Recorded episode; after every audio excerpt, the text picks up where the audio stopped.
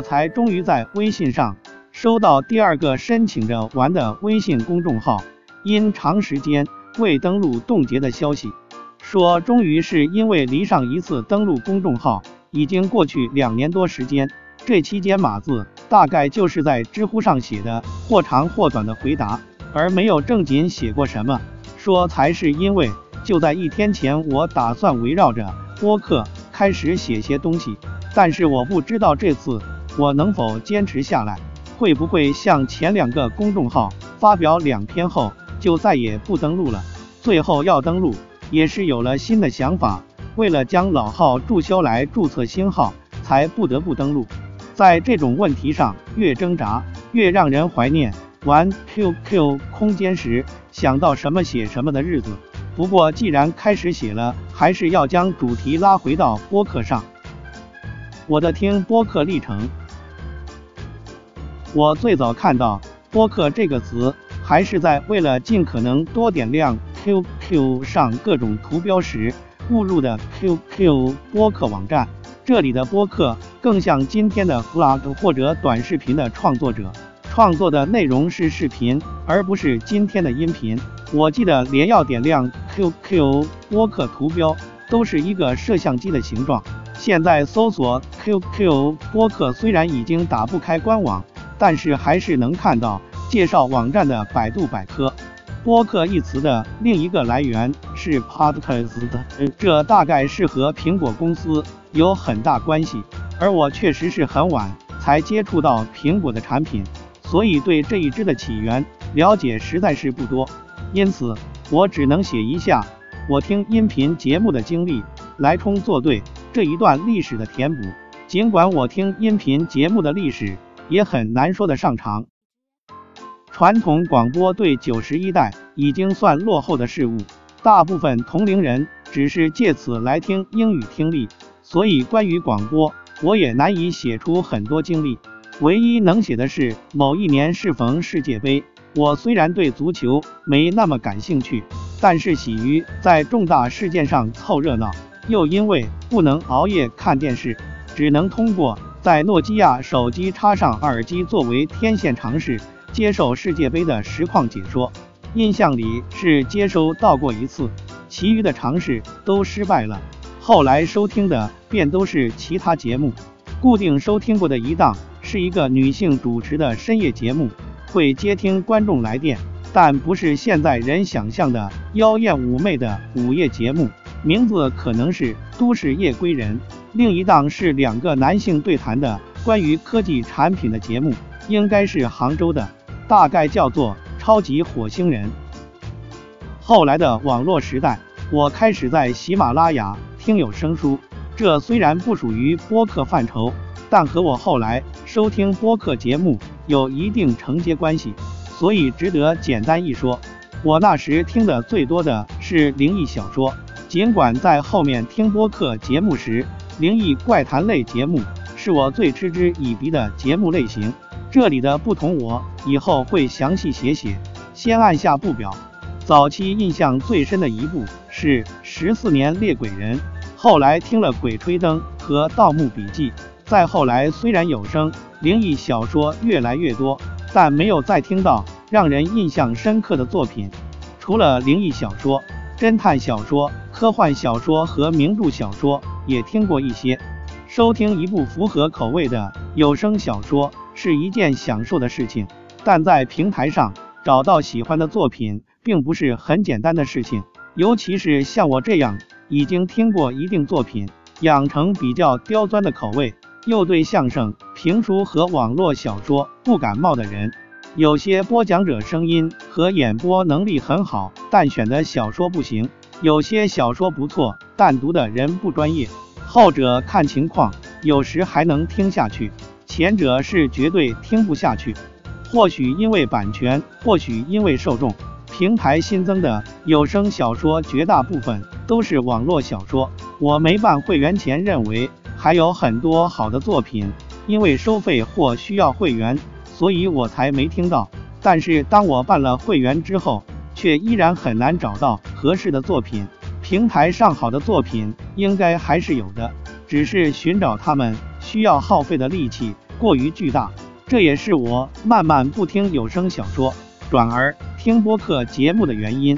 形成对比的是播客节目，只要找到合口味的播客创作者，一般都能更新下去，不用担心完结后再花大力气开新坑。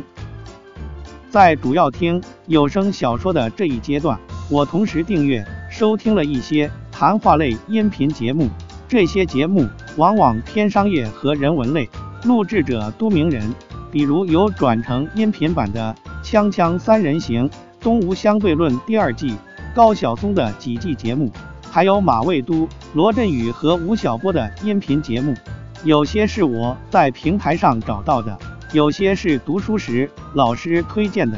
这些节目很难去定义属于脱口秀还是播客，因为都是出自名人，现在都可以归为知识付费。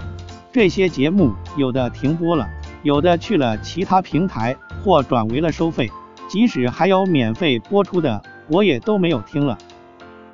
再往后就逐渐听播客节目了，至今一年多两年不到。时间上并不算长，可能和我使用喜马拉雅而不是苹果播客有关。这类节目在我印象里以前更多叫网络电台，可能相关的是各大音频平台都喜欢在名称后面加上 FM。这类节目后来做的人多了，节目也多平台上传了，播客一词才越来越多的被见到或听到。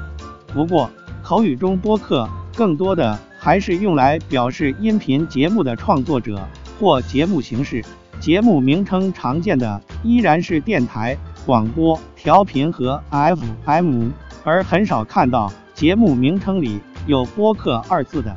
正如说到单口喜剧，总是要和脱口秀做个辨析，主要原因都是国外传入的舶来品。早期接触者大概都是留学生或双语使用者者。早期的中文播客聊的往往是商业、科技、人文、艺术和国外生活，而国内本土化后的电台和播客聊的比较多的是音乐、电影、生活小事和灵异故事。在我看来，这两者在选题和节目风格上都存在较大不同，一般可以明显分辨出来。我听的主要是后者，不过除非有需要做区分的特殊要求。以后都会统一称为播客节目。为什么写播客评论？除了播客评论这个栏目的名称，我还想过一些其他的，比如播客坑、听播客和播客第四面墙。播客坑既能表示入了播客的坑，又能和我的昵称有联系，但是一来不雅，二来我也不希望有太多个人色彩。听播客短小简洁。既能理解为在听播客的动作，又能理解为是听播讲的人，但是和我想评论与发表看法的主要需求不太契合。播客第四面墙应该是和我的需求初衷最契合的一个说法。听播客聊天就像在电影院看电影，既是跳脱之外，又想参与其中。不过我发现第四面墙这个词在原本的电影。和戏剧界使用的都没那么多，一用到播客上，估计会更让人难懂。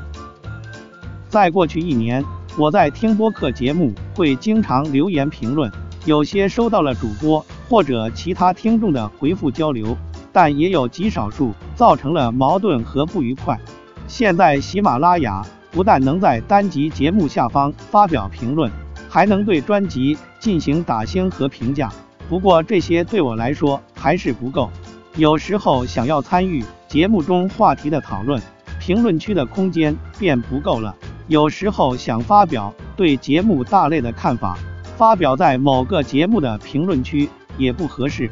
还有些播客可能不太喜欢被批评，有些评价也不好直接发在上面，所以对我来说，需要有这么一个地方发表和讨论关于播客的一切。虽然这个栏目最终叫做播客评论，但不会像足球评论或时政评论，在这里发表的内容都会是极其个人的主观的观点。我看到目前网络上不多的几个关于播客的栏目做的都很认真，他们做的主要是播客节目的汇总、介绍、客观点评和推荐，和本栏目的定位有些不同。我在后面也会把我看到的几个栏目贴出来，供大家浏览交流。因为在喜马拉雅上发了不少评论，有一位听友看我看的眼熟，专门发来私信交流。在交流中，我说我是平时无聊又没人说话，所以节目听得多，评论发的也多，就当是在和朋友聊天了。事实如此，但如果真有人请我一起录制播客节目，恐怕我会什么都说不出来。这也是我打算把我的评论写下来的原因之一。正如单口喜剧演员在说到如何入行时，大多会说到是在听开放麦时，觉得台上的人说的不行，然后愤然投身其中。有不少人是听了播客节目后投身进这一行。共同点都是入行后发现原来并不简单，所以我还是对他们保持着尊敬，然后选择做些文字上的工作。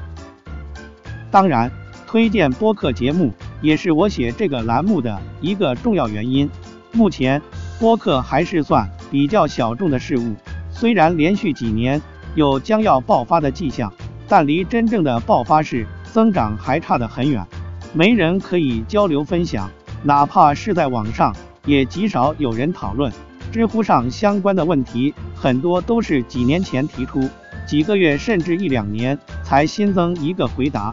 前段时间，能力有限电台的主播和主理人老崔希望我能帮他的节目多分享和推广，但是分享的渠道上，喜马拉雅平台的社交功能做得还很不完善。个人社交的微信朋友圈又很难说会有多少人对此感兴趣，所以一直没能帮上。有了这个栏目，今后就可以多帮他和其他播客写评论和做推广。关于从听广播到做播客的历程，老崔和另外两位主播做过一期，我认为很好的节目，讲述他们的经历和对其他播客的评价，一度听得我很激动和很有同感。我会把那期链接贴在这里，感兴趣的朋友可以去听一下。